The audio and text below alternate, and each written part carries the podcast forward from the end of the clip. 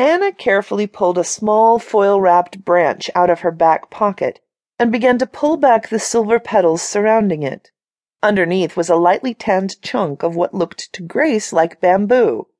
The intrigue was enough to make her forget, if not for a moment, all of the anxious thoughts running wild inside of her head.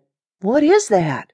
This, Anna paused just long enough to whip a small pocket knife out of her pocket, is where it all started. Grace laughed at her partner's unusually dramatic tone. What do you mean? Anna worked skillfully, taking off the outer layers in smooth strokes with the sharp edge of the tiny blade. The pieces curled up and fluttered down onto the ground after every slice.